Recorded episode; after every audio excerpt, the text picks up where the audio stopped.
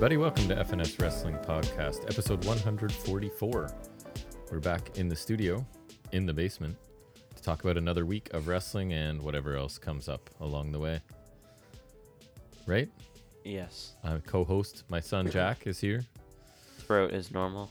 Fi- is it normal this week? That's good. You're still fighting some sort of coughing thing or something, though. Yeah. A little bit. A bit of a dry cough. But Hopefully not into the microphone, but we'll see. See how things go.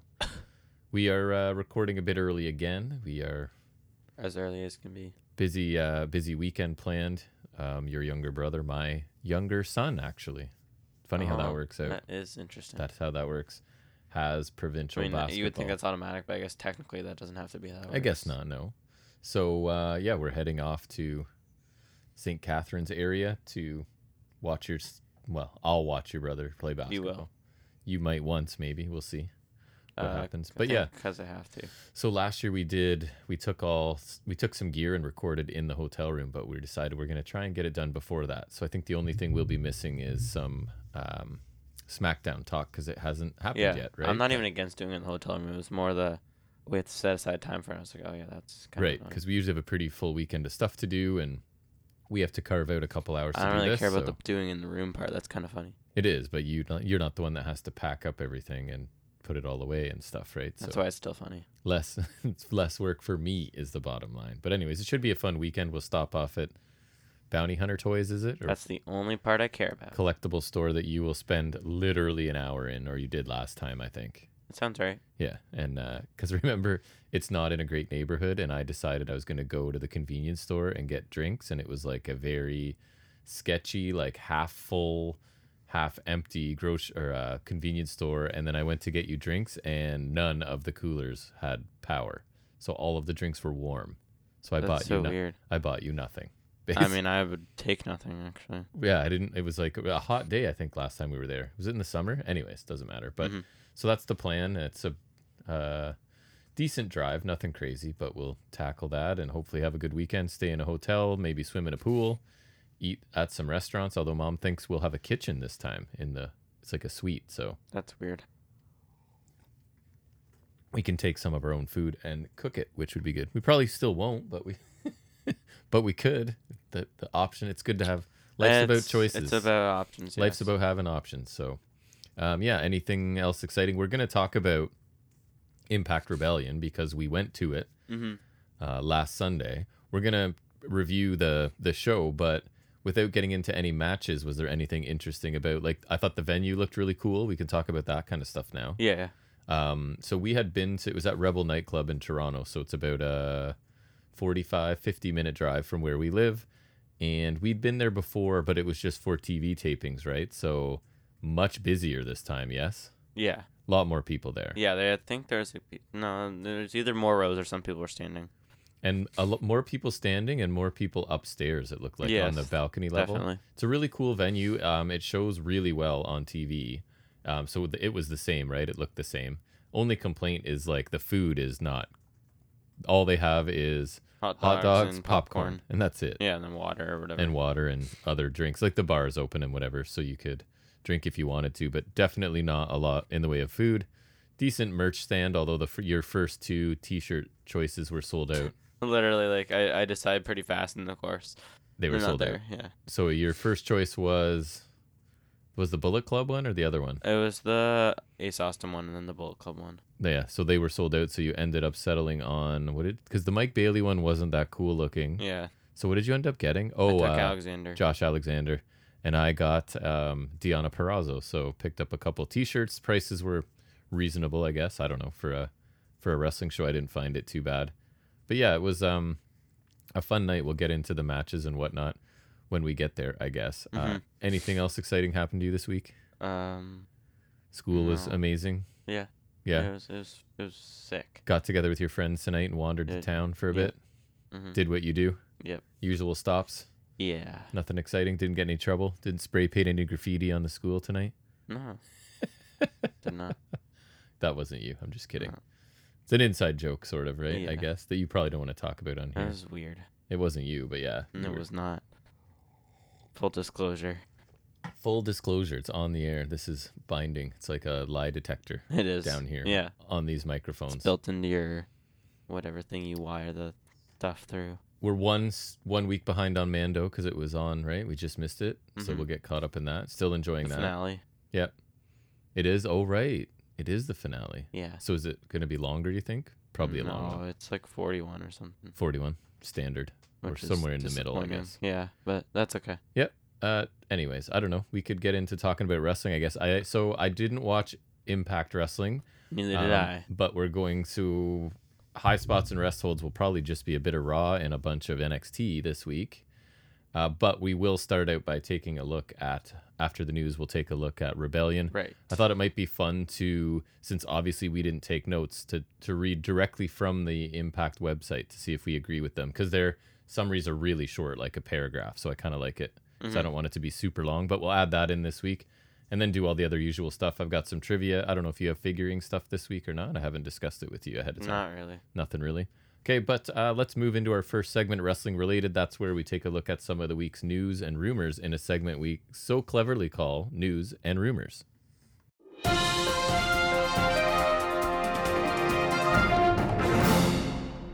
Okay, taking a look at ratings this week, NXT averaged 565,000 viewers, up 7%, earned a 0.14 in the key demographic, which was also up 7.7%. And it's the high, you'll love this one. I took it from, I think it's figure four, I get it from. Highest audience total for NXT since way back on March 28th. so what's that, three weeks?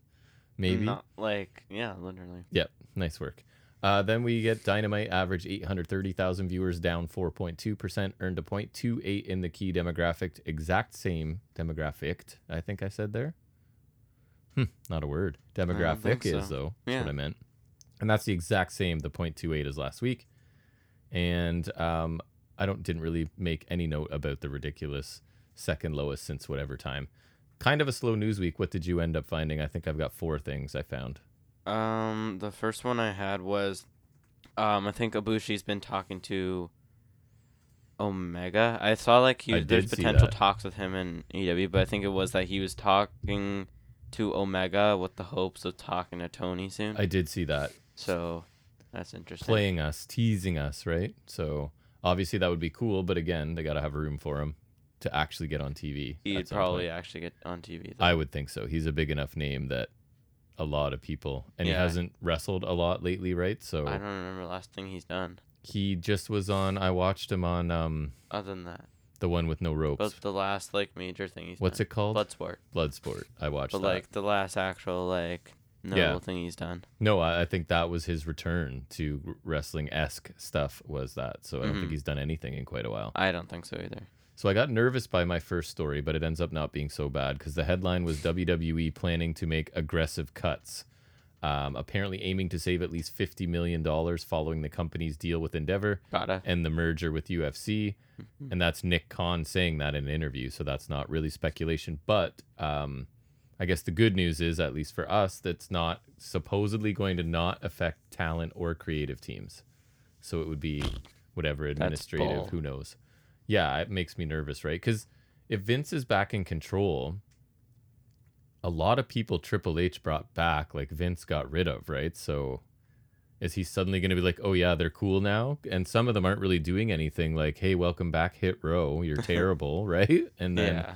I think there's a few other examples I can't. He's just gonna right replay that uh, dive botch in his mind just just just be like, nope. just fire them all again, maybe. I don't know. Exactly. But anyways, apparently not. It's coming from other areas within the company, so we'll Mhm. see. Um, WWE's considering a call up in the draft following uh, a well received match on main event with Dolph Ziggler. Who? Any guesses? Uh, a call up. So has this person been on main roster before? No. No. And they faced Ziggler. On main event. Main event. Waller. Uh, who would face Babyface. Babyface? In uh, Julius. No, guy. Well, he's ready to go as far as I'm, don't know who. Tyler Bate. Oh, well, yeah, of course. Yeah, They don't know that. They needed a main event match to know that. I guess. But uh, maybe his character work depends what they're going to do with him. But yeah, Yeah. wrestling wise, obviously Mhm. ready to go. Do you think any NXT people are going to get drafted? I assume, right? Uh, I maybe some. It was referenced on NXT. Who was it? Um, someone said something about the draft. One of the wrestlers in a promo or something mentioned the draft. So it's on NXT radar, right? So I imagine at least a couple will go. I don't know who, but I feel like Zoey Stark might be gone Uh, maybe. just based on what I saw this week, and also I think she's just ready, and the the her turning heel has helped her a lot. I think she probably has gotten some more attention from people that matter once as this heel persona because it's much more interesting, hmm doing a better job at it. So I'm expecting some call ups from NXT. I don't know exactly who, but we'll see. Um, did you hear about Ted DiBiase Jr.? I did not. He's been charged in a Mississippi welfare scandal. So basically, stealing funds that are go supposed to go to uh, less advantaged people. So charged with I thought that was like a while ago. uh, the maybe it's just the official charges now have come. Because didn't through. him and his dad get like? I don't know. I thought that was like a while. It ago. might be that now they're being officially charged, right? That they were being investigated or whatever. But the charge is six counts of wire fraud, one count of conspiracy to commit wire fraud, and to commit theft concerning programs receiving federal funds, four counts of money laundering, two counts of theft concerning programs receiving federal funds. So, maximum of 20 years in prison for each wire fraud, 10 years each for the money laundering, and five years for conspiracy. So, supposedly, allegedly, we have to say, fraudulently obtained millions of dollars in funds from the Temporary Assistance for Needy Families program as well as the Emergency Food Assistance program. Sounds like a lovely individual. Steve, nice. Stealing money from needy people, basically. Very Millions of dollars. Nice. Allegedly. But yeah, so Nice. uh, wrestlers out there in the community doing valuable work. down in the trenches. That's it. Helping out the common man Mm-hmm. or stealing from the neediest people. Cool. Mhm. Next. Uh, and WWE's uh latest idea in their uh ongoing, seemingly ongoing obsession to do something weird with Raw's third hour. Oh. Um, they're nice. considering blood in the third hour for some reason. because which- it's later. Which isn't weird, but like what?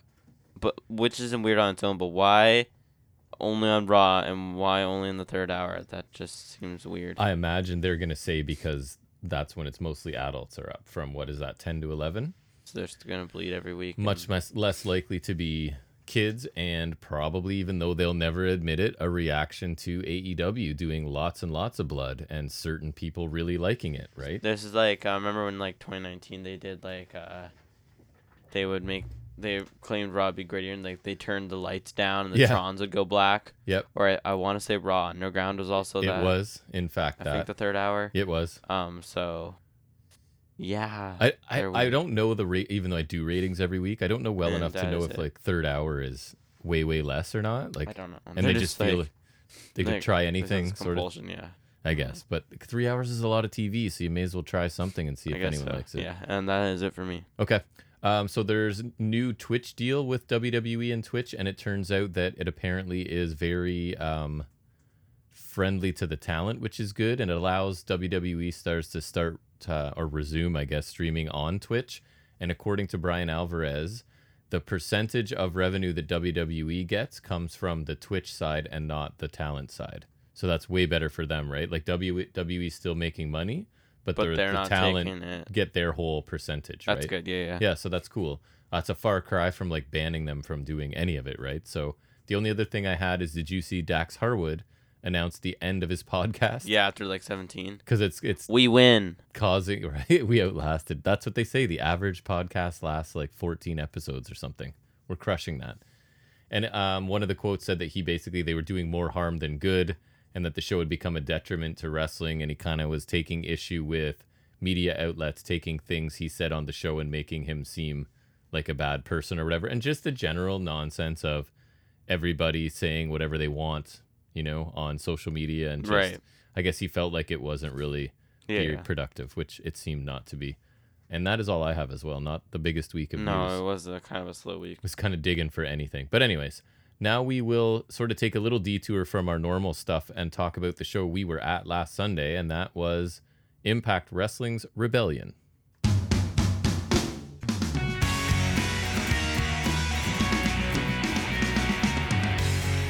All right, so Impact Wrestling Rebellion, I think is this one of their bigger pay-per-views, I believe, right? I think One of their maybe? I big I, know. couple maybe yeah Yeah, so the the line was longer than usual, and it looked like it was gonna rain, so that wasn't great. Oh, what are you smiling about over there?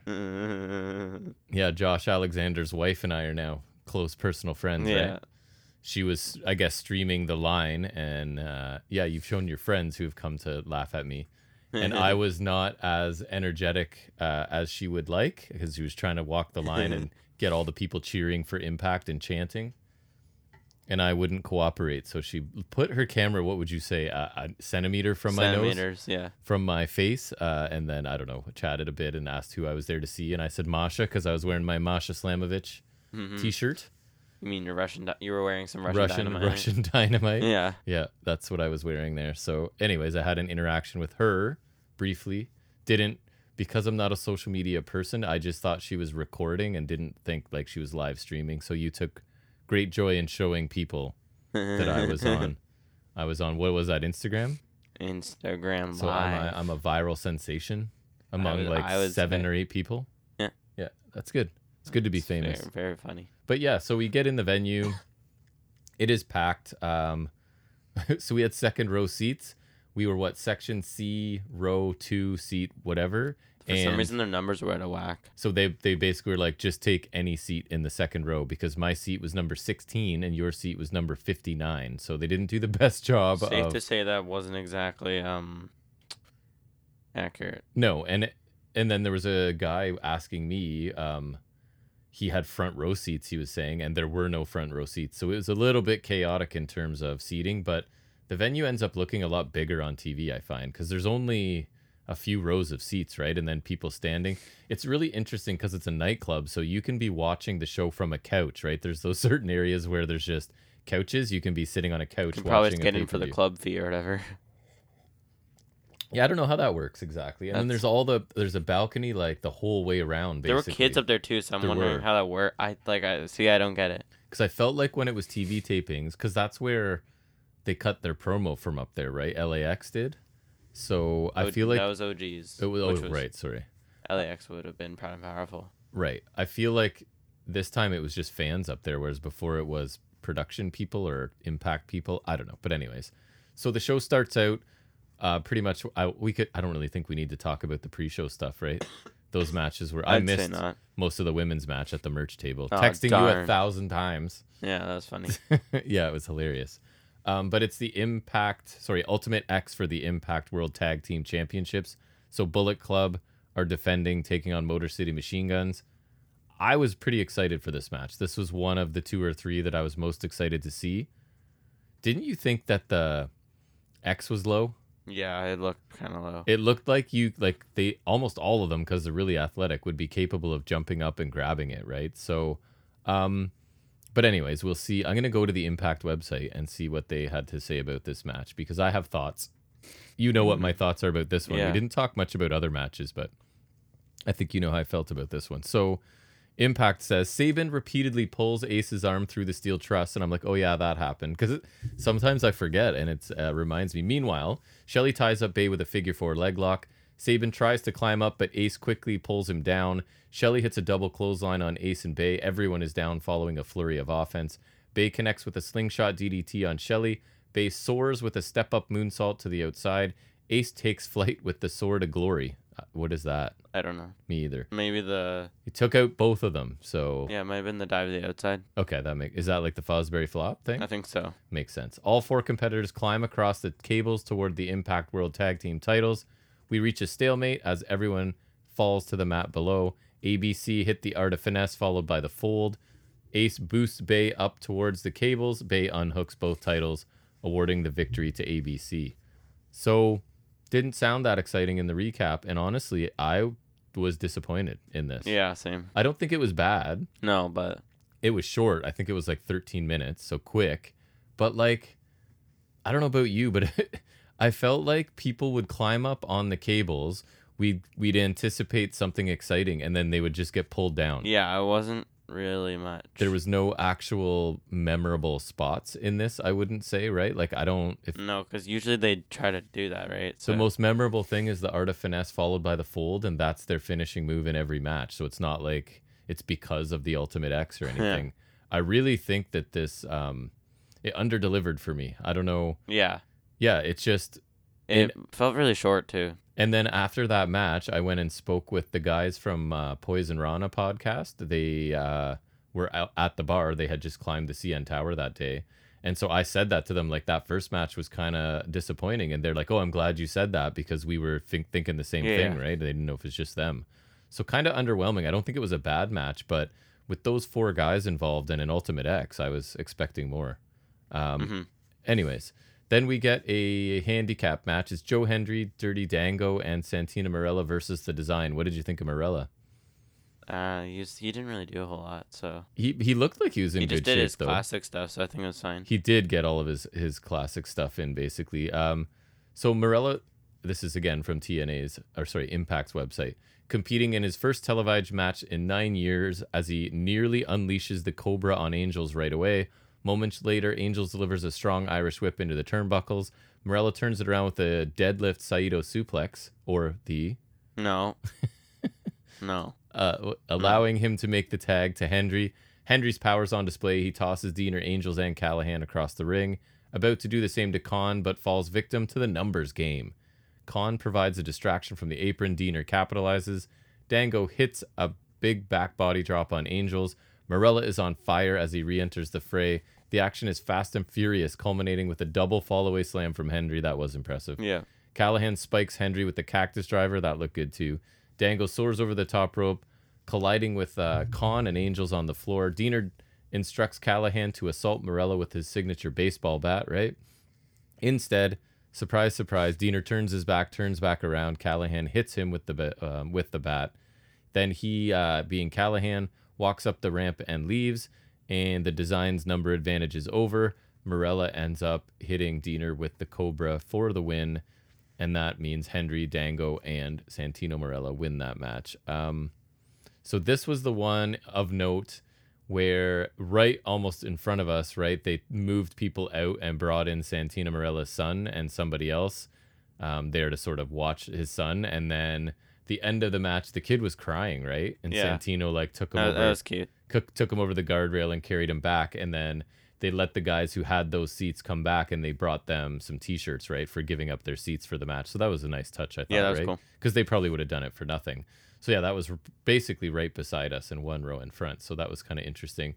Um, i thought hendry looked good in this for parts right? Like he hit some really nice power moves. Um, the cactus driver looked good and i have to admit i kind of like this more than i thought i would i don't know about you Um, I don't know. I thought it was okay. It just felt kind of typical. Like you could probably stick that on TV, other than Oh, you could. Santino's return. And I think like a lot of this is me because I was there watching it and the crowd loves Santino, right? It That kind of was kind of cool. Yeah. it just makes me like it probably more than if I were just sitting at home watching it on Yeah. my iPad yeah, or it was nice to see. Well, he's he's technically, he's he Canadian. Yeah, he's Canadian. Okay, I was gonna Yeah, say. he is. Yeah, he has the battle sense. arts out and uh, we went yeah. to a show okay, there. so I that's why that's why I thought. So Yep. yeah. Uh, so yeah, I thought I thought it was fun. I don't think it was amazing, and it was pretty like good pace. Not there was not really any lulls in it. The action was pretty consistent, and as you said, Santino did most of his signature stuff, and I didn't think he looked bad. He's No, especially because he's a lot older now. I think Yeah. he look good. and the Santino comedy character's not my cup of tea, but I think he did all right. And then, but like storyline wise, does the turn to Callihan do anything for anyone really? because that's not surprising in the slightest. That's what exactly because it was basically a you knew it was going to happen, and b the design are pretty much inconsequential, right? It doesn't. And for me, Sami's involvement with them has felt kind of off from well, the get then go. what's his end game? Who? Sami. I don't know. That's the thing. Like, he went along with all of the trials, whatever, whatever, right? I can't remember And what they're. And then he just must love getting his head shaved. This is the second time I remember him getting shaved in this company. that's true. Like, at least the Penta one makes sense because hair versus mask that makes Yeah. sense. But this doesn't This make one sense. just to prove his loyalty, and he shaved his own head. He didn't even let them do it. That's how little so he cares. he really likes getting his head shaved. But yeah, so it's just another failure for the design, right? Which seems to be what they do. Yeah, so good, good for Deaner taking over this faction. And I don't remember Kon doing much of anything in this match. I don't know about he you. didn't even get slammed. No, Wait, I- yes, he did. Did he? I don't. I don't remember. I think he avoided much. it, and then he did the double slam as his cool spot. Right. Uh, then we move into another match I didn't really wasn't super keen on, and that is the last rites match, which is basically It's a casket match. it is a casket. because. I think they got rid of the dumb part, the dumb overbooked TNA bollocks, as Cultaholic would co- Nice. call it. Um, like where the because I think the original last rites match was I think was Sting and Abyss, like we'll say 07 or something like right. that. It was like a casket match, but like it had to be lowered from the rafters, and you put him Ooh. in the ring, and then it gets raised back up. So it's like a coffin match, but dumber. And this is just a casket match. Nice. Did I say coffin match? I meant casket match. Same difference. Yeah. So there was. I'm just gonna go with I. I think it depends on the shape, right? Coffin, casket. Yeah. Casket, Uh, caskets are rectangular, and coffins are like the like that's like the kind Is that like right? the- I think so. That's I believe. that's Sounds right. I believe you. So I'm just gonna go near finish of this because I don't like read the impact stuff. wasn't that interesting to me. So Edwards connected with a German suplex on the ramp. Boston knee uh, and his Boston knee party. This is near the finisher. He tells the referee to open the casket, and they put PCO in, but PCO's arm and foot are sort of hanging out, so of course he can't close the lid. PCO is now bleeding from the head. He sits up in the casket. He's about to choke slam Edwards into the casket when Alicia comes out from the back with a big old shovel and hits PCO, I think, in the back of the head. Um, she tries to do it again. PCO blocks it. Uh, Edwards then misses PCO with a super kick and accidentally kicks Alicia, obviously. So then PCO has the shovel. He hits Eddie Edwards in the back with it and then hits him in the head. And then he choke slams Eddie Edwards into the casket, closes the lid, and wins the match after 14 minutes. What did you think of this one? Um, I don't know. I thought it was okay. I thought it was like there's some walking around and just like There is. It's PCO. it was kind of cool when PCO got the crap chopped out of him. There was a nice chopping uh, exchange for yeah, sure. and then um, what was there's was this where they had like the kendo stick shot? and He just got whaled in the face. Somebody took a direct kendo stick to the it head. It was him because I know was. it wasn't the hardcore war. Yeah. Ironically, Who was it? Eddie hit him with it? yeah, Yeah, because Alicia brought the shovel. yeah. It's crazy how little Which I remember. Which I, think that was that might have been. I don't know. Um, I thought it was solid. Um, it wasn't. At, it well, at least wasn't bad. Me too. I, I thought it was a good like violent brawl. There was a couple painful looking spots and the again like being there in person and the crowd was really into PCO, right? Being a Canadian person in a Canadian place, the crowd was very much behind PCO. I can't say that I like Edwards or PCO really, but I thought they worked hard here, took a lot of punishment. This was a very physical match and I guess it's like a seems like a finale to the story. Like if it's not, It is because now PCO's right. risen to world title status. That's right. The, based off the strength of this win, he's now the next contender, I guess, right? So I uh, this one kind of over delivered for me as well. Again, it's hard to say how I would have felt if I were just watching it on TV and not there, but I kind of liked it considering. Then we get I um, was the, surprised you liked it that much. me too. The other match that I was really looking forward to because yeah, I don't love weapons matches, right? But Yeah, it was it was okay. Uh, so we get a triple threat elimination match for the X Division Championship: Trey Miguel versus Mike Bailey versus Jonathan Gresham. Other match, I think maybe most looking forward to this. There's not much. yeah, I was kind of next in line. I think. Yeah, it's not much chance I'm not gonna like this match. I don't think. Um, so getting near the finish here, or at least Gresham's elimination, he puts the figure four on Mike Bailey right in the middle of the ring, and then Miguel just kind of comes flying in and hits uh, Meteora on Gresham and eliminates him. The the one thing I'll say about this match, and I did really like this match, Gresham didn't do a lot, right? No. I almost was I and I promise I'm not making this up. I was reading his body language in the match and I just kind of went he's definitely not winning. He looks like a guy that knows he's not winning and isn't thrilled with that idea to me. He didn't do a lot, which is weird to say because It I might lo- not even be that he's not winning, but like, because I don't think he's barely been booked to win. But like, no, it, I feel like it's like maybe this was the match layout, and he's just not he's loving just it. not happy with that. Yeah, because I I wouldn't if I were him, I wouldn't love this match either. I like the match itself, but I don't feel like he did a ton in this. Anyways, you get Miguel hits a um, the meteor eliminates Gresham as I was saying, and Miguel hits a running uppercut, but Bailey bounces off with a Spanish fly. Then you get Bailey with a couple kicks and then his tornado kick. Uh, Miguel avoids the Ultima weapon and drop kicks Bailey out of the ring. Miguel goes for a sunset bomb on the floor, but Bailey holds on to the ring apron. He hits a standing double knees to Miguel's ribs on the floor. Remember the sound of that? It sounded Oh yeah, it sounded incredible uh, live.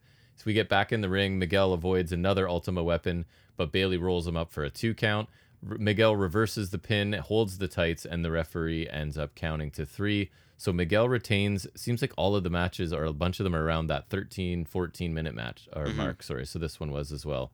Uh, thoughts on this one? um, I thought it was kind of underwhelming as well. Like the opener, like it just I felt like it was. I liked it, but it was felt like it was kind of lacking something. I thought Trey and Bailey had some good exchanges. I Yeah. did like, but um, I don't know. It just felt kind of lacking to me, especially with how little Gresham did. Right, that just like yeah, felt like he got taken me. out too soon. Mhm. Um, it felt like they didn't have a lot of time after. Like it just felt kind of lacking, and That I agree. I thought Bailey and Miguel would have a longer stretch without it, Gresham. it was good. It just felt kind of underwhelming as well. Just And- like, missing something. And when you say Miguel and Bailey had exchanges, did you notice any differences between them in those exchanges? Yeah, Bailey's got to kick harder next time. Yeah, Bailey's kicks actually look like they hurt, and Miguel's look like some of them look like they'd barely break an egg. I found One of his super kicks looked good, but Yeah. like the one where like he was gonna run the ropes and Bailey tried to follow him, but then Trey Yeah. kind of like hit him once one, and then that was solid.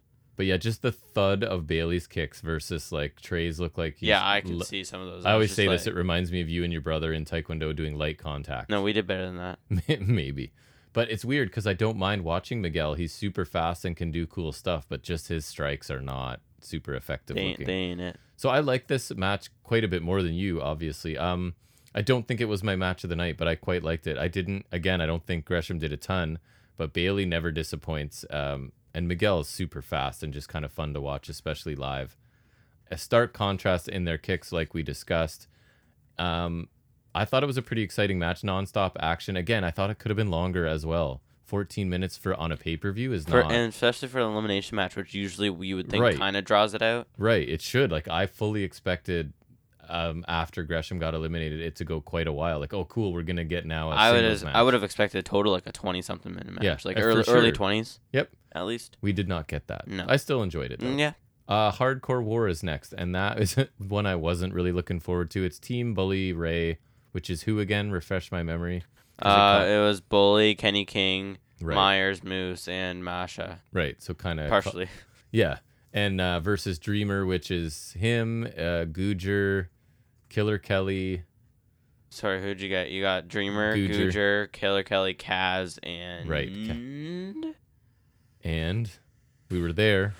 Who was it? Because it's war games. Yuya Uemura. There you go. There we go. Uh, it's basically war games without a cage, right? Uh, one funny thing from this is there was a table spanning the ring to the guardrail, like what four feet away from us. So it been it was there for a really long time. Clearly, they had something planned for it, and then it ended up just breaking. What did, did someone touch it? I don't remember, but Uh, Gujjar was getting laid on, right? Oh right, he Gujjar was trying to get on it and it just basically collapsed, so they had to abandon that and go with other things. But this match was chaos pretty much from the beginning, right? You had trash cans, trash can lids, chairs, tables. Um, they're hitting moves on the ramp and on the floor. Killer Kelly, right, brought a staple gun in, stapled a bunch of people, and then Staple herself, gun.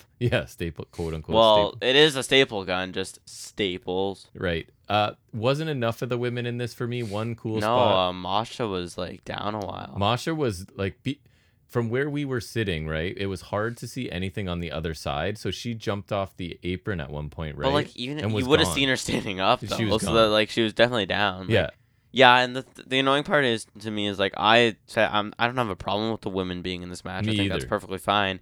It's just they're never gonna get really targeted that much. They're like they're other than like them hitting some moves to the guys, they're pretty much isolated to hitting each other, until Dreamer pile drives Masha. Which was cool. so the, it is, but if you're gonna do that, why not just, Just- let them interact? yeah, like Because Masha's fought guys. uh, Killer Kelly, I'm sure, has She's as well. champion at GCW. That means she has to fight guys. So I don't understand. You're willing to pile drive one of them, let them wrestle.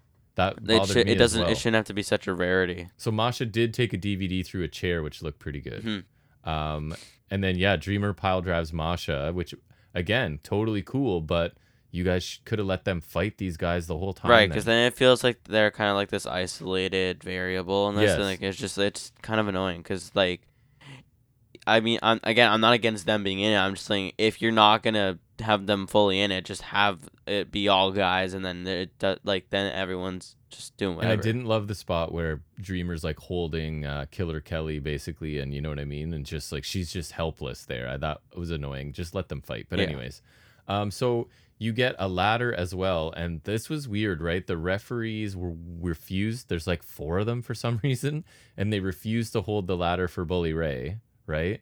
and then they do hold it for things end up getting reversed and Bully Ray ends up on the table and they do end up holding the ladder for Dreamer to hit a splash to Bully Ray through the table and that um, is the end of this match. So the faces win in 25 minutes.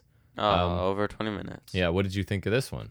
Um, I thought it was solid, like weapons based fun. It wasn't anything like amazing, but I thought it was like fun enough, and Me too. there were some solid parts to it. But I think overall it was just it, it was solid. It was hard to follow where we were, right? It's it sounds kind of jerky to say, but it's like we were almost too close because you couldn't like on the far side and even some of the other corners, you couldn't really see what was going on. Everything Mhm. was there was a lot going on. I wish there was more weapons and stuff. and Masha was gone for a while, and I love her, and I love Killer Kelly, but same like you said, allowing them to fight the men other than take a pile driver is a flaw for me. But I kind of had fun watching the chaos, I guess, and uh, the table breaking in front of us was funny, but also kind of robbed us robbed us of something cool that was supposed to happen like four feet away from us, right? So that's unfortunate, but.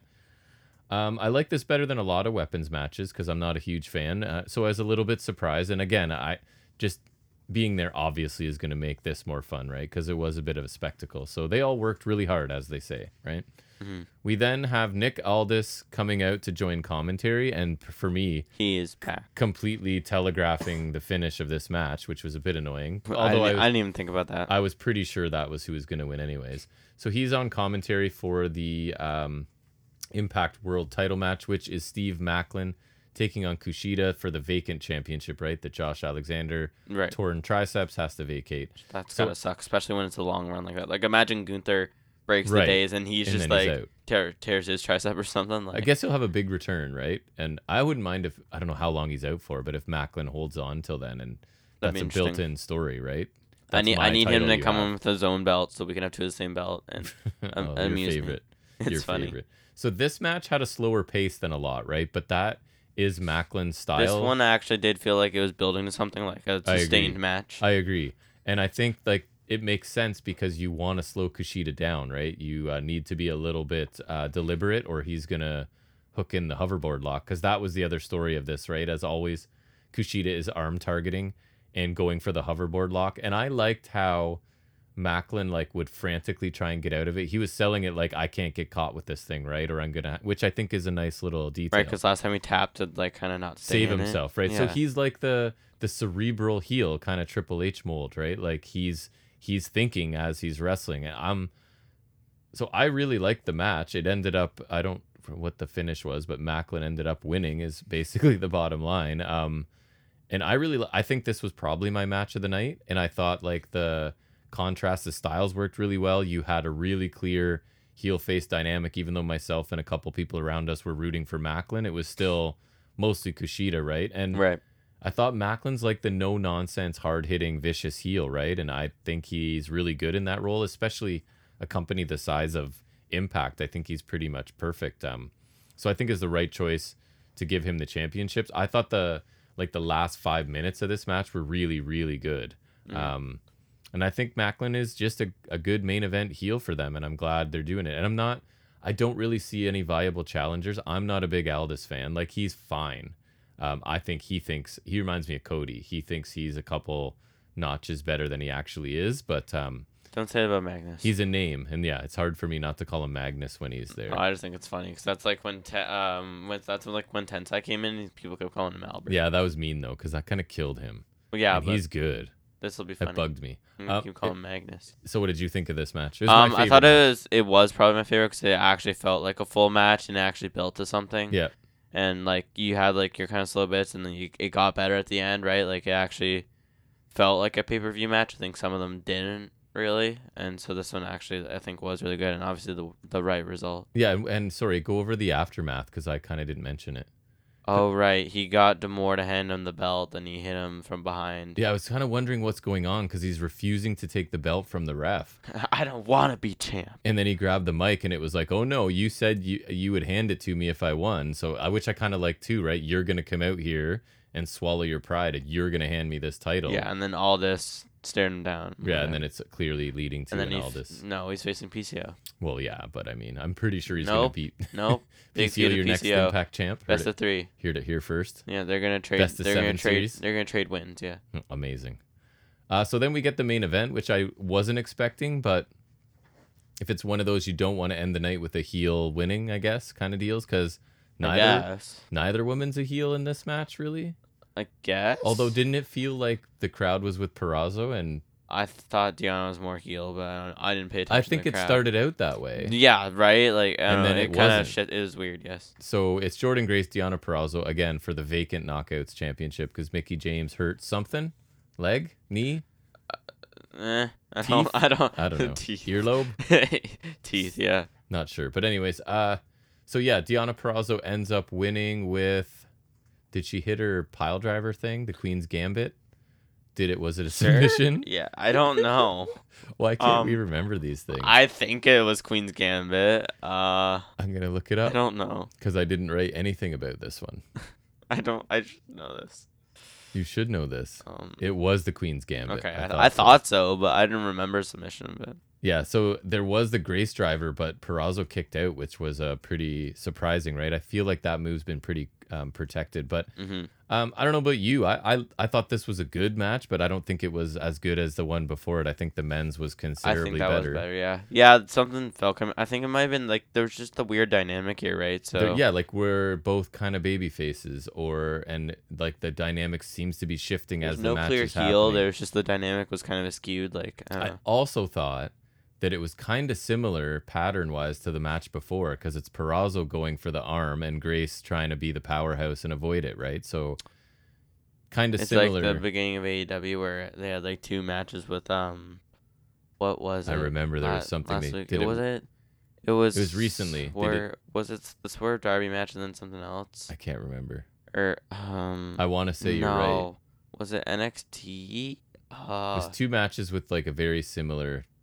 Oh, it was Stand and Deliver. That's what it was. What was it? It was Lumis helping Indi Hartwell, and then Right. Joe Coffey coming to help Right. Gallus. That's what it was. Okay. It was that. Why was I thinking AEW?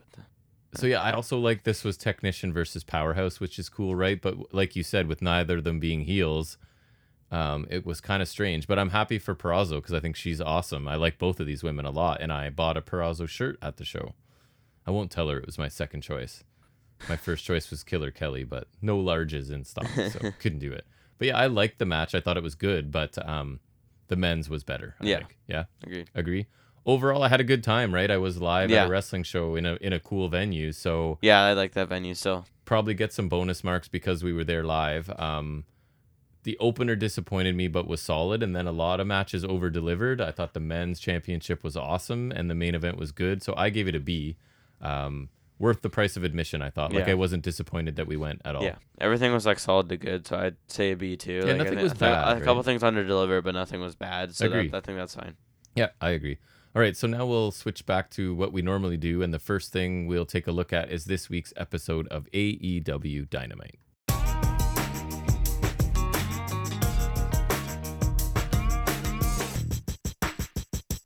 All right, tell me about Dynamite that we just we actually watched it on Wednesday, a lot of it. Which I guess was yesterday, so it's still fresh. I guess. It's a pretty rare. Yeah, I'll actually remember things. Maybe. We'll see. Uh, so we start with Jungle Boy coming out, uh, but he gets immediately cut off by Guevara. Um, and then Darby comes out as well.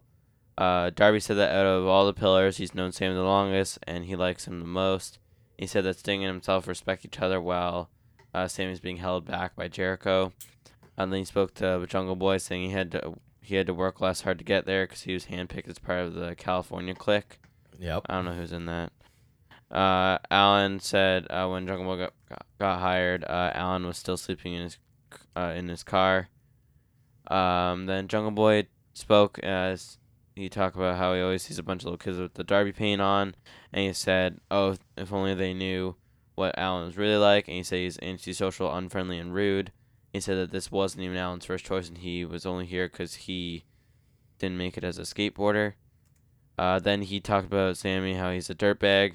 He said, uh, Darby and Jeff, he actually respects Sammy the most, cause with Sammy, for better for worse, what what you see is what you get. Uh, and he respects Sammy for putting his body, his life, and his future on the line, and he, uh, and he respects that. Darby does that too, so I don't. that is very I don't know true. what he's on. Um, then Sammy was saying uh, that Jack is like MJF, and as they're like kind of the golden children of AEW. He said like he com- he talks about like a couple of reviews. I think with like the first AEW pay per view, uh, uh, which was Double or Nothing. Darby didn't work there. Sammy was on the pre-show, and then Jack and MJF were uh in the ring with Bret Hart. And then on the re- most recent pay per view, Revolution, he and Darby weren't on it, but Jack and MJF were, which I thought was kind of an interesting point actually. I thought so too. Um, Sammy said that he and Darby will do whatever crazy thing they have to do to make it, and they have. Uh, and he thanked Darby for giving Sammy hope because Darby was the first pillar to win a title, and anything Darby do- has done, he's done it better, basically. Mhm. But now Darby's gonna sit back and watch him become world champion, uh, and then Jack Perry said he's gonna be world champion. Uh, he'll do it for every person that supported him since day one. Then MJF came out. He ripped on Pittsburgh and Britt Baker. Obviously. Uh, then he said he talked to Tony Khan, and they're having some four pillars tournament. The winner gets a shot at the title. Uh, one of them gets a bye in the round one, and he picked the name of hat, and so it's Darby Allin, and that means Jungle Boy and Sammy Guevara are gonna face off th- tonight, In the your wi- main event. and the winner will face Darby next week, yeah. and Um, then the winner faces MJF. Right. Another lengthy segment to start the show, but I enjoyed this yet again. Um, I really like that AEW is taking young talent and like giving them time to cut lengthy promos and interact with each other. Right. I think all three of them have improved, and each of them kind of made sense in their own way in this. Right. Like I thought each had valid points from their perspective, sort of thing. Um, this week because it's kind of shifting for me. One week I thought Darby was the best. I thought Sammy was sounded particularly good here and got to say a lot. I liked his point. I thought it was actually interesting. Yeah, I thought he was quite good. I Um, wouldn't even put Jungle Boy in the same category as MJF, but I think it kind of makes sense. Yeah, I, that's what I mean. Like, I think from their perspectives, they were all kind of making sense. So I also like that MJF comes out but says very little because he's capable of upstaging all of them really quickly, right? So they kind of let those three have that moment, and MJF just kind of Yeah, I think they all sounded good. did the minimum. So continues to be a storyline that interests me. Um, I kind of feel like we're watching these guys come into their own, right? As they're sort of jockeying for main event status. And it's cool because I'm the guy that loves young, new talent instead of like, give me more of this and less of the Hardys and Sting and Jeff Jarrett, right? Or This- none of them. This is what I want. Um, so I, I imagine it's Darby going on to face MJF. I I still vote for a four way. I know, but well, maybe there's shenanigans underway. Who knows? But exactly. there are some developments later. But yes, um, this was a lengthy segment, but I liked it. Yeah. Um, another segment the Pillars delivers again. I think I agree with you that everyone kind of made sense here. I'm not sure if this was my least favorite, like with all four of them or not, 'cause I think they've had good stuff. I think I like the first one better still, but uh, like the rebar mitzvah, that being. But um, I still like this a lot. I thought Darby is sounding, especially he's been sounding really good since the, this whole thing started. He was a little like harsher than usual, Yeah. but I, I still liked it. Um, I think like Sammy made uh, good points here too. Um, I really like that. Jungle Boy sounded like he's probably like the least natural of these three, but I think he was still better than usual. I think they're all they are all really benefiting from this time and doing a lot better. It seems like And I think the whole thing's been super interesting, Me too. more so than like than the women's stuff, for example. yes, Um, easily. the tournament thing kind of sucks because it's so small, but and I want a four way, but there is shenanigans. So I'm not I'm not ruling it out yet. Tournament's a strong word. kind Plus, the four ways like a million times better. You can't tell me that that's not the plan. but you can just- still get to it if you don't do it right now. no. You got to do it now. Oh, okay. I didn't They- they realize. they've I didn't realize they up. had to. You can't build it with all of them, and then like if I wanted a Darby MJF match, you could just build a Darby MJF match. I don't want the other two in there unless you're putting them in there. Well, You could just do a singles feud, anyways. he could singles feud each of them, and then they need to face them all together to have a chance because he's so good. Or just do it now because I don't want to wait. do it now. Okay, Jack says do it now. AEW. yeah, the next pay per view. Somebody's like, listening. The next pay per view is in like the UK in like August or September. That's just that's too long. Yeah. Well, we'll see. Mhm. Could be right. Uh, next we got uh, our opening match, which is Hooray, the Outcast versus Jamie Hayter and Britt Baker, and that is Storm and Soho in this match, I think. It was, in fact, Mhm. Storm and Soho, because that was the right move because it keeps Saraya from doing stuff, which is Indeed. always a good choice. Uh, Storm and Soho attack uh, the faces on the ramp. They brawled on the outside. Uh, when the match eventually starts, there's a double suplex from Hayter. After a commercial break, we got a hot tag from Baker. Uh, draping neckbreaker to Soho from Baker. Uh, Hayter connects with the Hatebreaker on Storm. Then uh, Baker follows with a butterfly suplex. Uh, there's a weak belt shot to Baker from Saraya, like a Hulk Hogan chair shot, and then a Storm was. Zero for a near fall. Panama Sunrise from Baker for a near fall. Then she hits a curb stomp for another two count. Um, and then immediately the, we get the finish after the kick out. Uh, Baker locks in the in the lockjaw for a submission win. Yeah, I um my first note is I audibly groan as the Outcast Tron starts to play. I know. Um, just because they're not interesting. We've talked about it a million times, but I, my thing was my other note is such a weak belt shot from Saraya. She had one job because she really didn't have to do much else here. She was kind of like in the role of rebel for uh, Britt, right? Like just be a constant distraction and whatever. But I guess so. I actually Except I like Rebel. yeah, I actually really liked this match. I thought it was good, and probably because partly at least Saraya was not involved. I thought Hayter and Baker looked really good. Um, there were some cool near fall- falls along the way, and I thought this built. And by the end, the final few minutes, I thought everybody was doing a good job. Um, despite me not enjoying the story that goes along with this, I thought this was a really good match.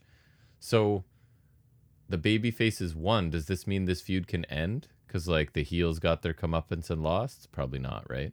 Uh, probably not. It Which- didn't. No, because later. Yes, that's true. And I guess Britt picking up a win in her hometown is nice because that's something WWE would never do, right? So uh, I like true. that AEW will do that. But yeah, I, I like this match quite a bit actually. Don't like the group, don't like the storyline, but like this match. Um, yeah, I don't. It was a solid first match. Uh, one of the best wins matches in a while. Um, some bits like the bell show that weren't amazing, but generally the action was pretty good. I got a solid amount of time as well. Um, aside from the belt shot, which as I mentioned was not very good. Uh, we had a couple of nice near falls towards the end. I guess hometown win for Baker. Yeah. So that would also explain the unusual choice to have the win open. I'm not complaining about it. I'm just saying they never do it. It's true. Uh, next we get a Wardlow interview. Uh, He's talks something about a horseman, so now he's got a horseman. Arn Anderson's here. Arn recaps what's been going on. He says something about checkers and chess.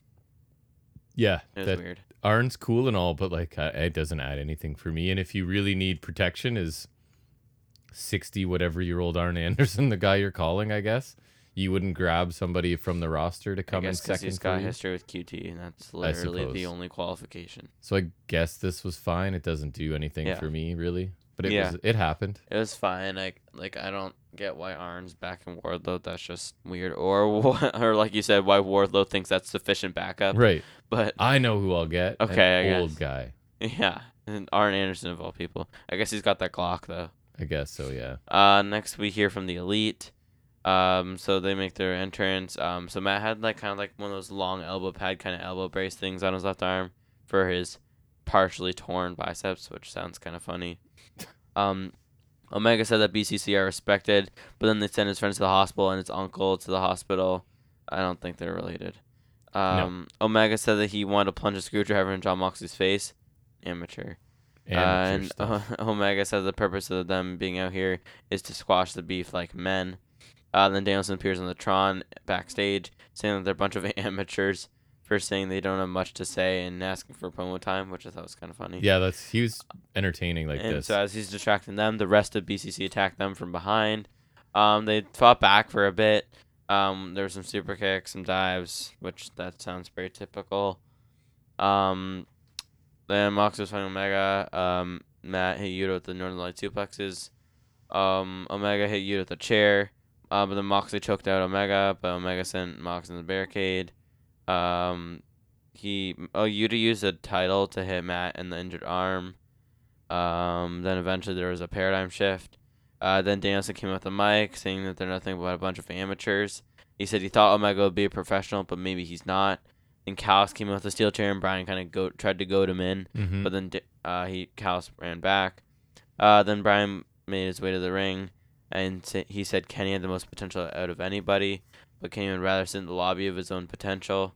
Uh, and so Bryan got out the screwdriver again, but then Callis brought out Takeshita. Hooray! Yeah.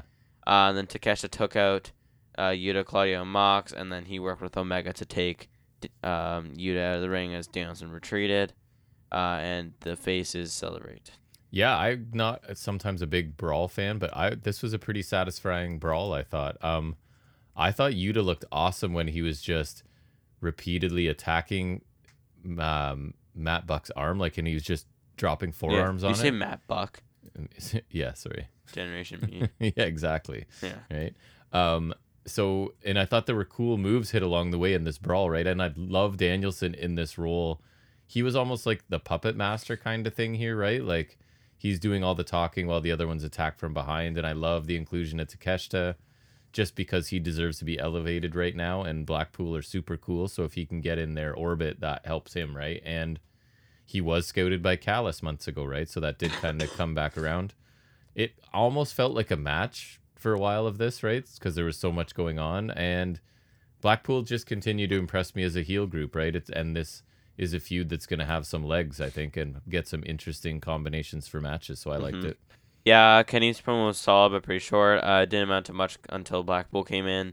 Um, I really like Danielson speaking again. It's not that Mox can't, because Mox is phenomenal, but Yep. Danielson just works really, really well in this role, and just like I think they're working really well as this heel faction.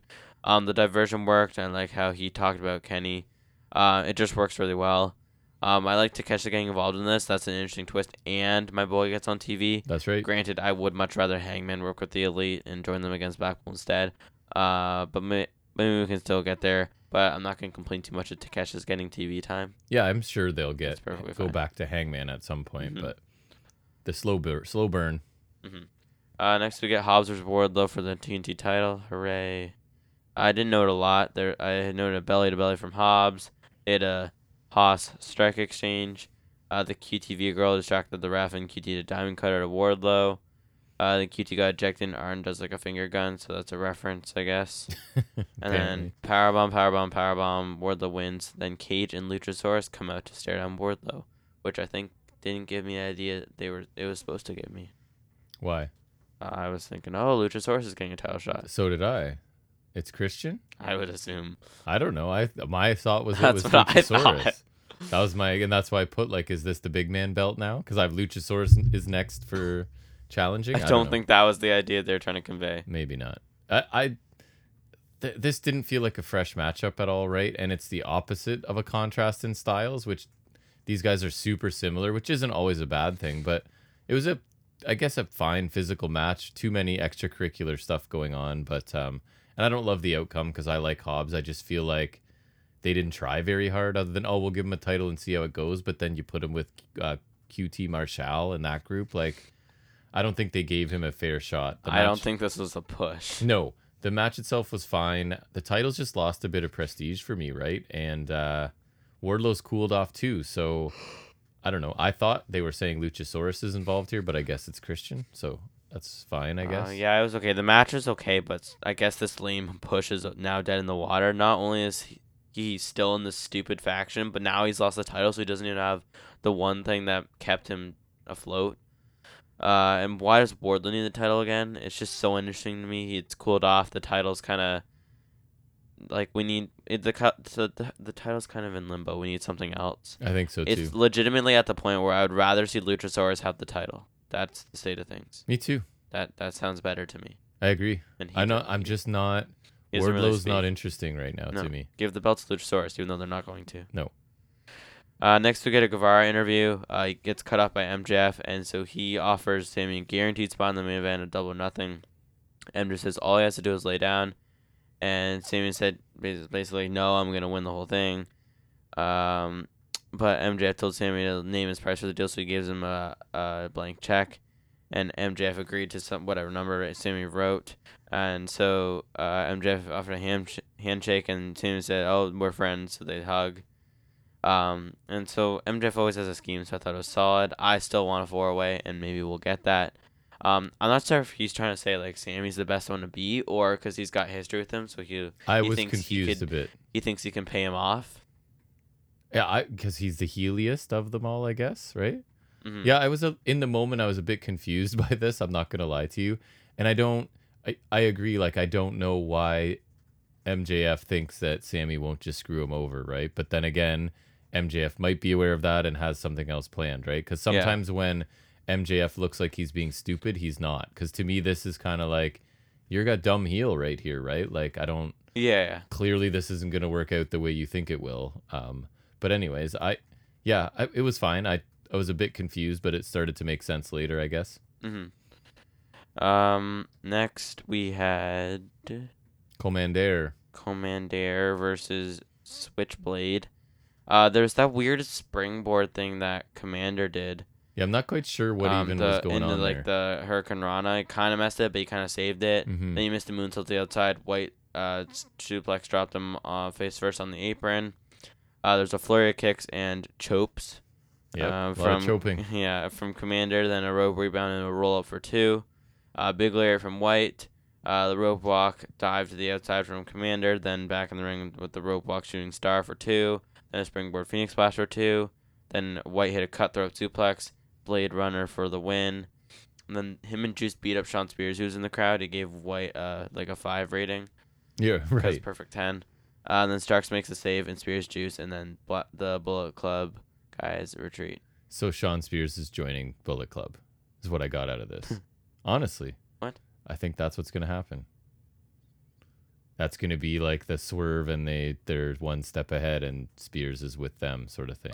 Maybe. I, I have a feeling. But anyways, um I thought it was a fun match, right? Expected outcome. I'm not sure why I should care about Shawn Spears. Uh, And again, I feel like he's going to end up joining them, but um I guess they're starting Jay White out slowly and building to Starks. I think. I don't know. I think it's going to he's like Spears is going to join them and it's going to add to the feud with Starks. But anyways, Komander's cool to watch, but do you think the novelty is going to wear off at some point? A little bit. because his stuff it's the same, right? And maybe that's true of everybody. I don't know. Maybe everybody does the same stuff generally, but somehow I, know. think because that's like such a big part of his identity is the rope running stuff, right? And he's well, it's just the two moves, too. yeah. So um, it felt like this was a lot of Komander. I would have liked Jay White That's to look. what I thought. Yeah, like it was a solid t- match, but um, lesser for a debut for Switchblade. I like, thought so too. It was more. I think he should have been more dominant, Me too. Especially when Komander's doing just the same. I have that exact. I would have liked to Um, see White look more dominant. White looked good in what he got, but he deserved a lot better. The Blade Runner was nice though, at least. It was. Uh, and Spears being on was weird, but I guess it sets up some tag match, so that's fine. Yeah, yep, it was good. Uh, next we got some FTR thing where like Bris- Mark Briscoe got beat down, and they were in the the doctor's room with uh, Lethal and Co. And they agreed to team with them at the behest of Briscoe to take out the varsity athletes, uh, which is fine, I guess. I said FTR should not be involved with any of these people other than maybe Mark Briscoe, right? Like this is just a ragtag group of people that FTR should not be bothering with, I don't think. So I really think AEW needs to start building up some tag teams to feud with FTR and make these belts important again because you've got legit champs now. So Yeah. I don't know why they're messing around with this group, but they are. So I guess we'll see what happens. I don't know. How did Jared and Lethal keep ending up in the tag team? Right? I don't, I don't get it. Yes, I don't need FTR around them too Yeah. much. Uh, next we get Adam Cole and Chris Jericho's face to face. Um, Jericho said it sounds like the crowd loves Cole because they're cheering him because he's a baby face. He sure is. baby face to heel. He's John. Cena right now. He is John Cena. Uh, wait, how dare you? uh, Cole said that anybody that's followed him knows how much of an influence Jericho's been on him. Uh, probably because Jericho idolized Shawn Michaels, so it's like you know same thing. Cole looks kind of dumb because what does he think Jericho's gonna do here? Anyways, dumb baby face. Um, and you talk about like Jericho was doing that cocky pin where he's like, "Come on, baby." Yep.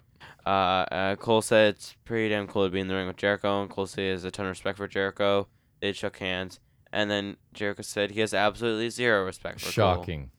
That is appalling and surprising.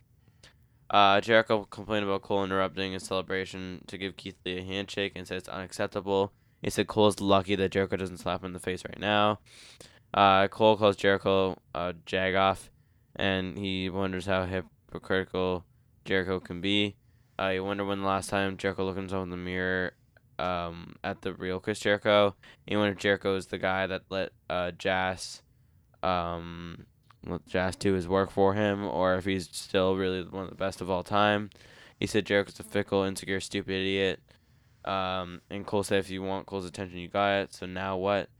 And then Jericho said he's not a jagoff, and he said that Cole doesn't impress him. He said Cole doesn't want to meet Jericho, know him, and or want anything to do with him.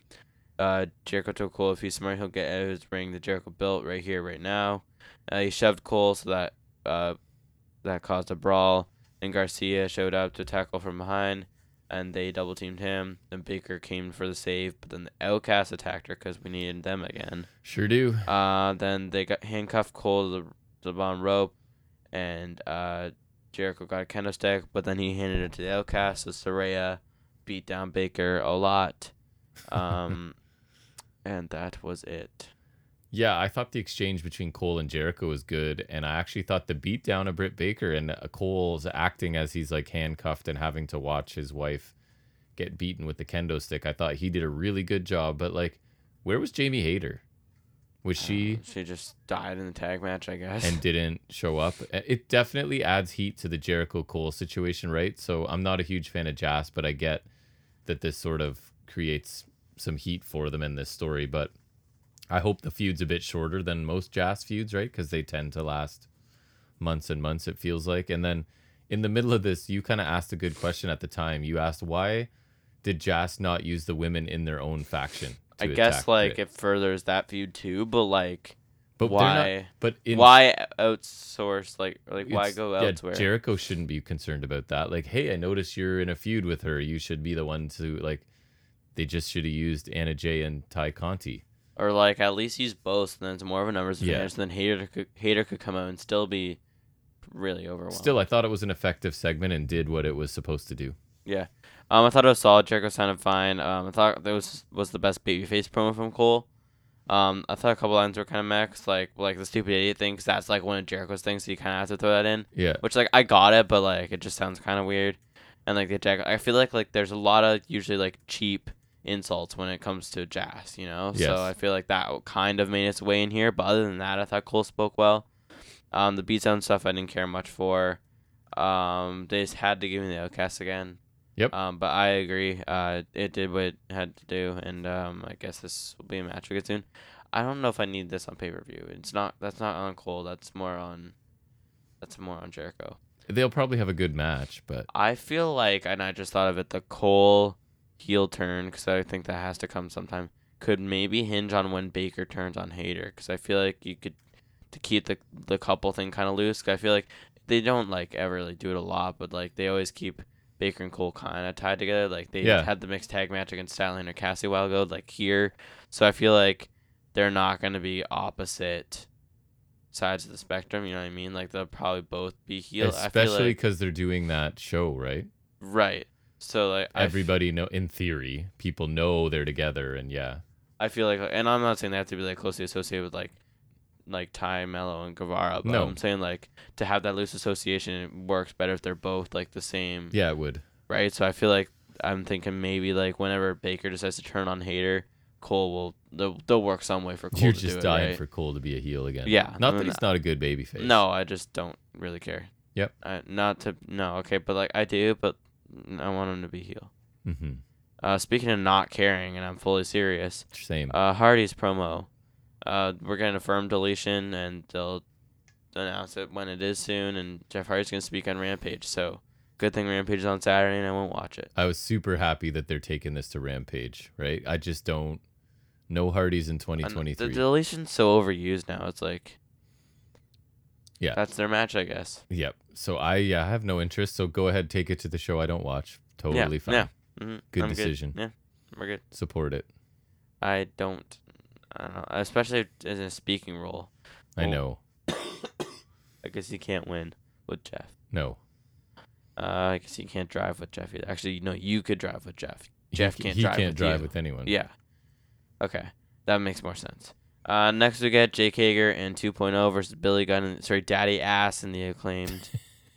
it's just it's so weird when they bill it like that. Like I know. I, officially. I write Billy Gunn in my notes because I, like, d- I no. do because I was like I it. did the first time I think I wrote Daddy Ass. I was just like, you know, something about that seems weird. Yeah, it's not ideal. hmm um. Yeah. Uh. JAS attack them. Uh. During at, like at the end of the entrance when they're kind of reaching the ring and Bones is about to like say the acclaimed have arrived.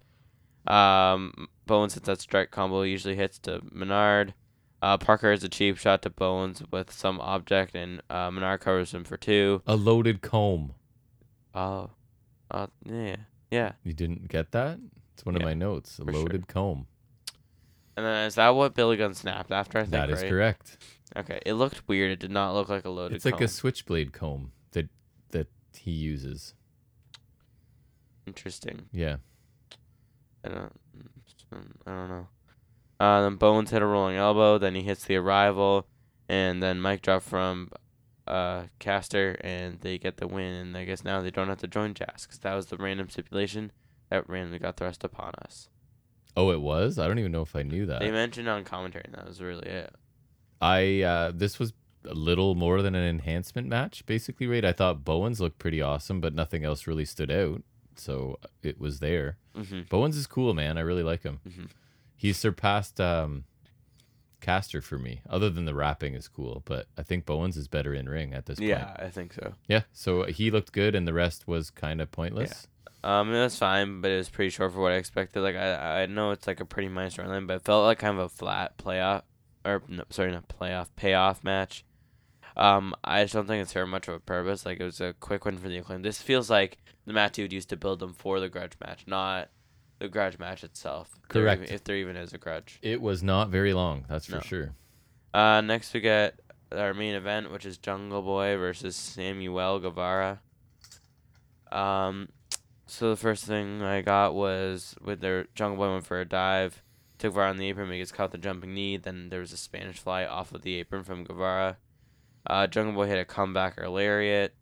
Uh, there was a really clean diving destroyer for two, which was really Super nice. quick snap on it too. Uh, springboard cutter from Guevara. Uh, back suplex flip into an implant DDT from Guevara for two. Looked that awesome. looked gnarly. Uh, Guevara avoids the comeback layer, hits a poison raw. Then Jungle Boy comes back with the basement form to the back of the head, and they're both down. Then we get a bit of a strike exchange, so Jungle Boy locks him in the snare trap until a rope break. Uh, so they're battling on the top rope. Guevara gets knocked down. He drop kicks Jungle Boy off the ropes. He hits off the timekeeper's table face first. And he's about to beat the 10 count. Guevara distracts the ref as he gets back in. Then MJF pulls him back out of the ring, clocks him with the diamond diamond ring, and then rolls him. Or sorry, not rolls him, but like leaves him on the outside, and Guevara gets a count out win. Yeah, um, there was some crazy moves in this. Like the Spanish fly to the floor was nuts, and the destroyer was cool, and the implant DDT all looked awesome. Really, really liked the match. Um, was shaping up to a great main event with lots of crazy looking moves that were delivered perfectly. The table spot looked pretty good too, right? So the match was excellent, but the finish, like the ref continuing his count after being like bear hugged by Guevara, he didn't restart the count or anything. He just took, kept out like started back at I guess eight. I, I guess if he doesn't see him going back in, but I, I don't know. I, I I have to believe there's a better way to get to the same ending. I don't mind the count out victory. I just feel like that whole he starts counting and then a huge obvious distraction so MJF can use the Yeah. ring. There there had to be a better way to do I that. I guess it's for the shenanigans. But it was uh, clunky though, I would say. Yeah. And and it's not Jungle Boy or Sammy's fault. They didn't book the finish. So I thought their performance was pretty great and a highly entertaining main event. I can forgive the finish. It's yeah, a minor detail. I thought they uh, they looked awesome in this. I thought it was a really good main event, much better than last week. And they, Yes. considering I think they said this is the first time they've worked together, they had some really good chemistry. I thought um, some of the sequences and the spots were really cool. They had some nice strikes. Um, if this match was top, if this was a match and it got topped up with MJF and Darby, it would be so good. Yes. They should do that. right. Um, the finish here wasn't really ideal, but I guess for the story of MJF's deal with Sammy, maybe that's the shenanigans we need to get to the like MJF's kind of meddling in the tournament, right? So maybe that'll cause Tony Khan to step in and be like, boom, four way, because Jack. God, yeah, just for you. Just because we got to get to a four way at some point, right? Uh, so overall, I I, don't understand how you can't. overall, I like this show. I think more than last week in ring. I liked the Outcast match. I'm not gonna lie. I also liked the main event quite a bit. Um, what other matches were there that were? And then segment wise, the opening segment was good. Um, I liked the brawl with Blackpool and the Elite. I thought that was entertaining. Wardlow Hobbs was fine. Komander Jay White was entertaining. So I don't know, just kind of looking at it, minus marks for the Hardys, obviously. So I would go good, not great, maybe the same as last week. I think a B. This match, like, I would say I really liked the main event, but I still don't know if I'd say, oh, you got to go out and watch it. It was the best match on the show, and it was very good, but I don't think it's quite a must Yeah. watch. So a B show for me. It felt Yeah. like. Um, match wise, the women's match was pretty good actually, which is better than usual, and it felt like it wasn't too short. Uh, TNT TNT title match was an afterthought to me. White Komander was solid. Uh, then the trios match was not really much, and the main event I thought was really good. Then the opening segment was really nice. Um, Cole and Jericho was really nice as well. Uh, and also the Blackpool Elite segment was solid too. So I think like general is a pretty good show. I would also give it a B. Yeah. I think it was like pretty average. Yep, it was a good show. Uh, hoping for something in the A range. It feels like it's been a while. So yeah, we need something like that. my socks knocked off next week, hopefully. But now we'll turn our attention to a little bit of trivia in a segment we like to call Off the Top of His Head.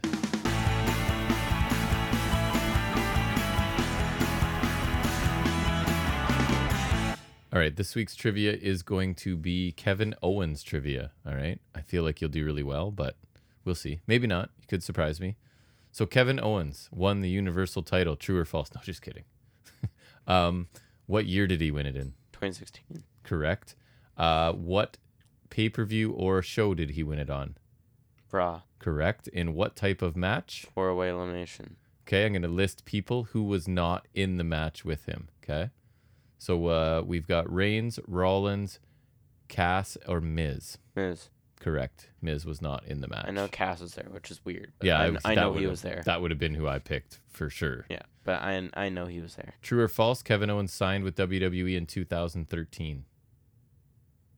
True. Yep, it is. Oh no, sorry, it's false. For, Okay. 2014. I was gonna say I thought 2013 was a little early. But Yeah. Kevin Owens lost his Intercontinental Championship when? Sorry, at, at well, because he's had it more than once, has he? Twice. So, at WrestleMania, which WrestleMania was okay, it? 32. Yes. What type of That would have been the second reign. Like it was like a seven man ladder match, I think. Good. So who wasn't involved? Ready? Yeah. Luke Harper. Luke Harper. Star. Okay, so who was involved then? You- Um, Owens, Zayn, Miz, Ziggler, yes. Zack Ryder, Sin Cara. Zack Ryder is not there. Yeah, he was. He won it. Oh, sorry. Yes, you're right. Zack Ryder defeated Ziggler, Owens, Miz, Stardust. Stardust, Sami Zayn, and Did I say Ziggler? Yeah, one Yeah. other. I Sin Cara? There you go. I don't know. You might have. Um, because I'm always trying to like mentally cross them off the list as you're saying them, and then I get lost sometimes. In what round was Kevin Owens drafted to Raw in 2016? Three. Good luck. Sorry? Three. No, fourth round. Damn. 18th overall. Who did Kevin Owens defeat in his NXT debut? CJ Parker. Correct. Why would you know that? I don't know. Who did Owens defeat to win the Intercontinental Championship for the first time? Ryback. yes. At what show? Night Champions. In what year? 2015. How long did he hold the belt? 83 days. Oh, 85 days. Damn. I was going to say that. And who did he lose to? Ambrose. Correct. So Kevin Owens won the Intercontinental Championship for the second time in what year? 2016. And on what program or pay per view? Raw. Correct. In what type of match? A five way. Correct. Who was not involved in the Okay. match? So you've got uh, Tyler Breeze, Zack Ryder, Dean Ambrose, Kevin Owens, Dolph Ziggler, and Stardust. Who wasn't there? Who wasn't As, there? as that six people? I think so. Wait, One, do it again. two. Owens, Ryder, Ambrose, Breeze, Ziggler, Stardust. Okay.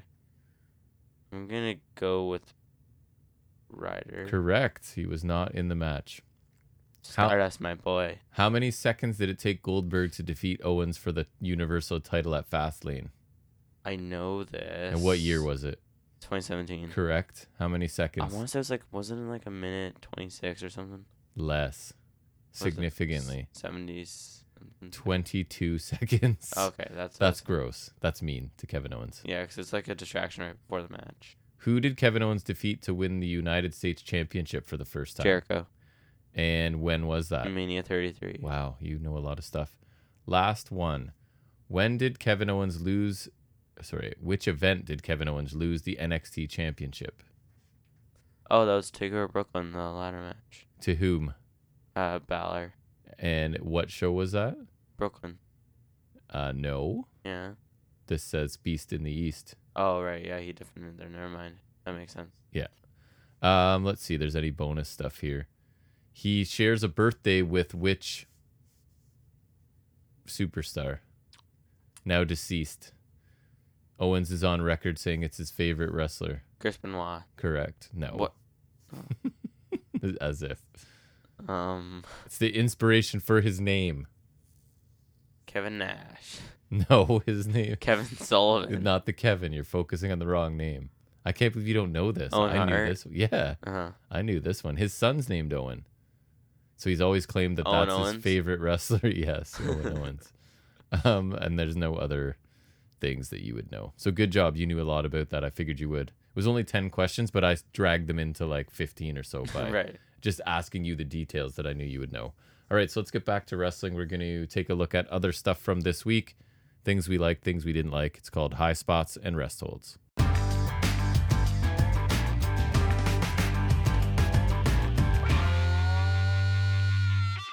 All right, Monday was the first day, so that's Raw, so that's you. Anything good or bad from Raw this week, sir? Um, I only had a couple, You only ever Uh, have a couple. but not mean, I guess. So Not mean? yeah. Um, I heard good things about Rollins and Miz's match. Um, that was apparently good. and I saw a few highlights. It looked solid. Yeah. They look pretty good, and they have a good track record. Remember Backlash 2018? They only they had the only good match. Right. The Miz having the only good match.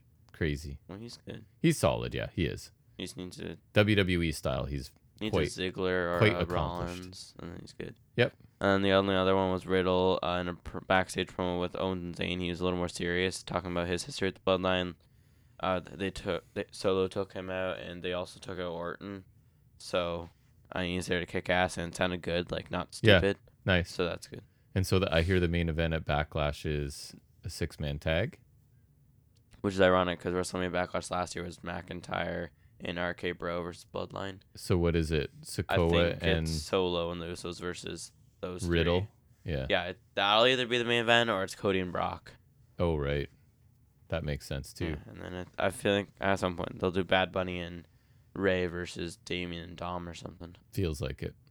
All right, I guess moving on to NXT. It's all I have this week, so we'll be, I think, done after this. Um, first wrestled in general, only one, I think. Well, fact check as we go. I think only one of the NXT 10 wrestled on this episode, right? So we've gone through who the NXT 10 are, um, and I think it was only Wes Lee on this show of all of them. Who did he face? Oh, it was Charlie Dempsey. That's, Correct. That's cool. Yeah.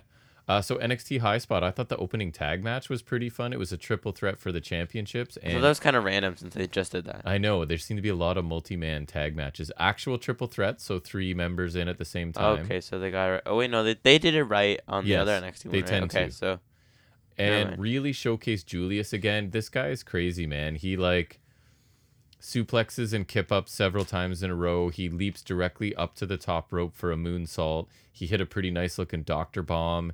He hit a suplex to both of the dyad at the. Oops, sorry, I keep hitting the mic. Both of the dyad at the same time. So he looked really good in this. Just continues to uh, impress with his just combination of skills, to be honest, and his crazy power. So you have Ivy Nile accidentally gets taken out on the floor by Jagger Reid. He gets knocked off the apron and hits her, I think. And then um, Brutus hits the Brutus ball, but Julius ends up leaving to go check on Ivy Nile. So this leaves Brutus all alone in the ring, and Gallus hit their much improved finisher. It's like a kick helicopter kind of thing, whatever it is. Um, yeah, they used to at uh, Stand and Deliver. I remember. it's good. So they're it looks like that's the one they're going with, which I agree with. So they end up retaining and winning in 14 minutes.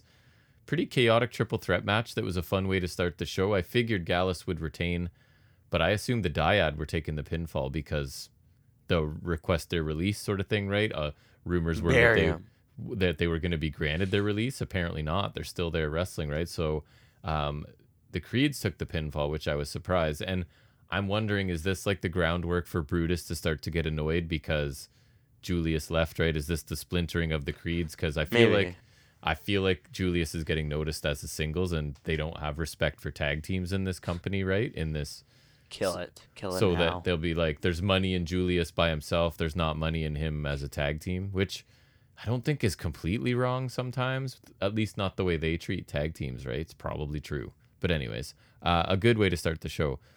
Then I don't even know if it's a high spot or rest hold, so I guess it's notable, and I put it in here. I told you they're giving Nathan Frazer like um, almost like a satirical news set, and it's called Hard Hitting Home Truths with Nathan Frazer. That's so weird. It is weird. Um, so he's drinking coffee and talking about he's a guy that can some says he's more than a guy that can just flip.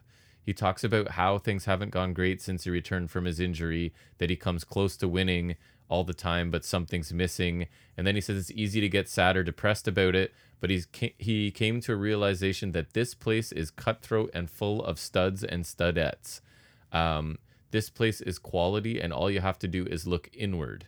He can't be sad if he doesn't throw down, and speed is important in life as it defies gravity like an airplane. If you're fast enough, unhappiness can't catch you. Okay. Right? So I don't know what to think about this. He showed more personality here for sure than he usually has, but this character change is kind of weird and I don't I need more time to decide if it's an improvement or not. At least they're trying something right and they're focusing on him and they're giving him time to do more than just look good in a match and lose. So I guess we'll see where it goes from here. Um, high spot just because it's Noam Dar. He debuted in ring, or I guess returned in ring technically because he's been there before, right? He's wrestled in NXT. You, uh, I don't tec- technically not. Not NXT proper. Yeah, no, technically not. Oh, so he carries the cup in the Heritage Cup like a baby and kisses it before putting it on the table, which I liked. He faced Myles Borne, who I think I've seen before. Uh, so Dar showcase submission. He's a level up regular. He's uh, kind of impressive actually. So Dar showcase submissions, He's kicks, horrible on the mic. a stiff looking knee strike, and his finishing Nova roller, which it's a lot of running kicks to the face in this company right now, right? So, um, but anyways, That one, Wes Lee, Axiom, right? Gallus. Gallus, if you really want to go of. there. Yeah, Um, there's quite a few. That's Cla- four. uh, Claymore, if you want to go main roster. Yeah. Um, a lot of them. Brogue kick. kick. A lot of kicks. uh, that's all I got. So this was less than three minutes, but uh, I'm just happy to see Dar there. And uh, honestly, Borne has potential. He has decent size and look, and he moves really well. He's really quick. Duke so Hudson used to win with a big boot, right? did he? I swear he be. did that. Yeah, that sounds like could be. Uh, rest hold, and it's two segments in one because they can't just have one. Briggs, that Jensen, that whole thing. So the first segment, my note says Briggs interrupts Kiana James businessing because we never really know. But Yeah, she's so verb. busy. She's at a big desk doing stuff. So um, he's sad and he wants uh, Kiana James to help fix it because obviously he and Jensen are having issues. Jensen walks in. Have you seen his makeover? Nope. So he's wearing like dress pants and loafers with no socks and like a shirt that's kind of unbuttoned and he's got glasses and a ponytail. So he's clearly the the idea is that he's basically doing whatever Kiana tells him to now, right? He's basically controlled by her. Um, he's tired of being treated like a kid and Kiana treats him like a man. He said he makes his own decisions, which I think is the point he doesn't anymore. And he wants Briggs to leave.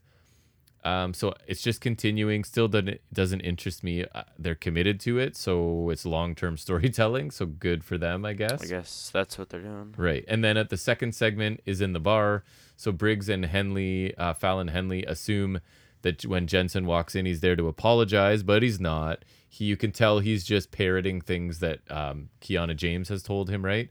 And Briggs gets mad, and we're gonna get a mixed tag match next week. And really bad acting all around, except for Briggs. He seems kind of natural, but everybody else, it's like, well, it's kind of like if you ask 20 whatever year olds to act like they're 12 again, it's probably awkward to do, which is kind of what they're doing with this, right? So, Yeah. high spot. I thought Bron's attack on Odyssey Jones. I saw him spear him. So he it was a good spear. He cuts a kind of generic heel promo. I don't think there's anything wrong with it, insulting the crowd and then Chase U. And of course, he's a heel. So guess what he's wearing now? Black. All black. Uh, so Duke Hudson interrupts, and he's mad because Bron ruined his MVP ceremony next week and tore up the Chase U flag. Hudson's actually really funny here, mocking Bron for being sad and for liking nobody. And then basically, like Bron starts talking, and it goes. Hudson's like, "Oh, you Bron thought I was done talking," sort of thing. Like really, just um, funny here and clearly not afraid of Bron at all. He ends up challenging Bron to a match at Spring Breakin' and completely thought that this was Hudson challenging Bron, but it turns out it's Andre Chase and not Hudson. So Hudson was really, really good here. I don't know where this came from, but uh, and again, it felt like he was challenging Bron, and then they switched it. So I don't know what happened, but Build build to that, I guess. Hudson almost over like he he did he overshadowed Bron here, and he kind of almost undermined Bron as a monster heel because clearly Hudson is not taking Bron very seriously, right? So I liked it. Uh, rest hold. Gigi Dolan's back to normal here because I really liked her segment last week, right? When she was at her home talking about her One step forward, two, tes- two steps pretty back. much. But this week she was interrupted by Cora, or she interrupted Cora Jade um, during an interview with McKenzie, and Dolin sounded back to like overacting, really sounding bad. Um, just a quick setup for a Dolin Jade match for this show. A high spot, I thought there was a solid women's TV match. It was Zoe Tar- Stark taking on uh, Roxanne Perez. Perez won in 11 minutes with the Pop Rox out of the corner. Doesn't One- look impactful enough. One cool spot was um, Perez did a suicide dive. She goes between the bottom and the middle rope, and Stark caught her on her shoulders and then dropped her on the apron, which looked good. And then Stark also hit a really nice looking ha- half and half back in the ring. So good match, but it's like Stark is back in this have good matches but rarely win thing like Alba Fyre was, right? Where it's just like, and that's what leads me to believe maybe she's on her way out, right? They're they're like, okay, you're a heel, you seem to have this heel character, you know. Perez, I saw she's worried about getting lost in the shuffle if she gets called up. I'm sure everybody from NXT, like the number who are vastly outnumber the ones that are really successful, yeah, right? For every Belair, you have like right. five I don't know. ascensions. Yeah, or whatever. And uh, um, Sikoa's doing well. That's the code. Yeah. LA Knight's kind of being underused, right? Yeah. The I would LA say. Knight's the like the typical middle of the pack call. up. yes. He's being used, but not. You see him, very but he's well. not focused on.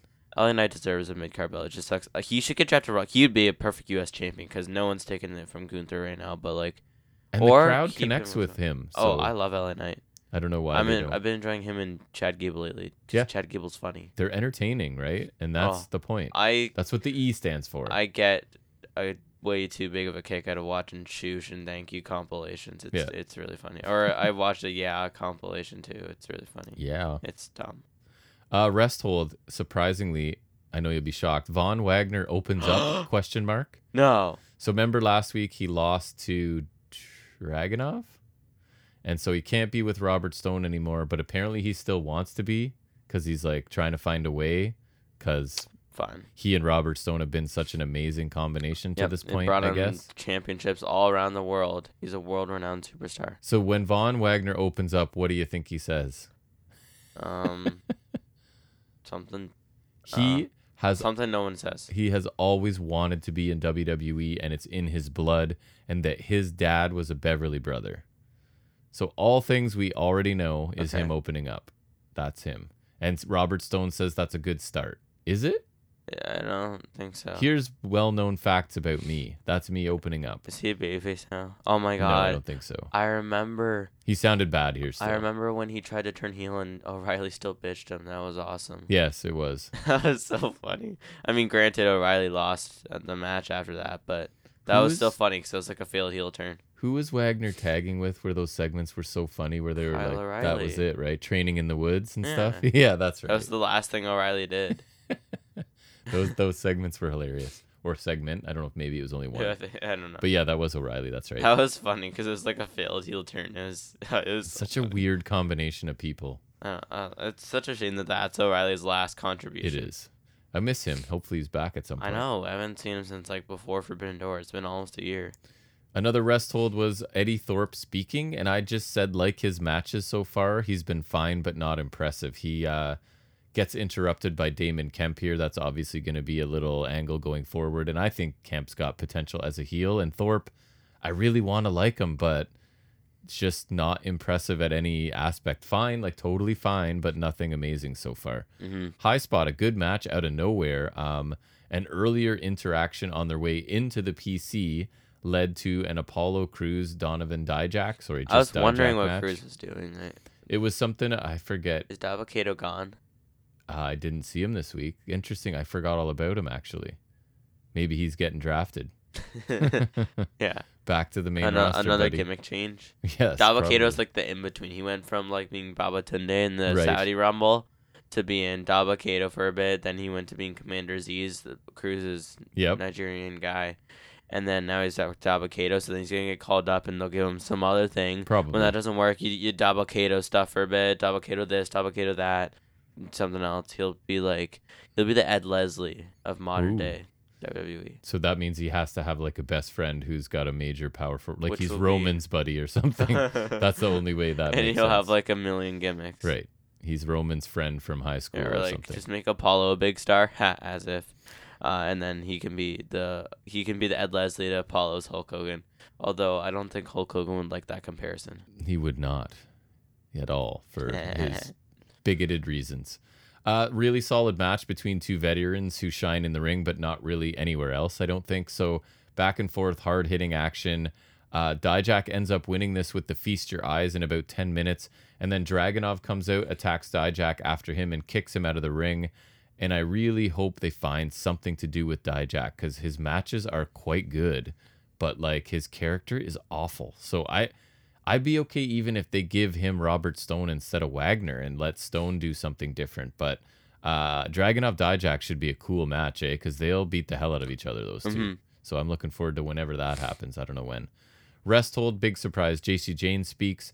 She interrupts a Dolin Jade match earlier and then uh, is accusing Dolin of abandoning her seven year old brother with their drug addicted mother, right? Because her whole story was, I escaped my mother. And Jacy Jayne's like, but yeah, you left your little brother there to suffer, sort of.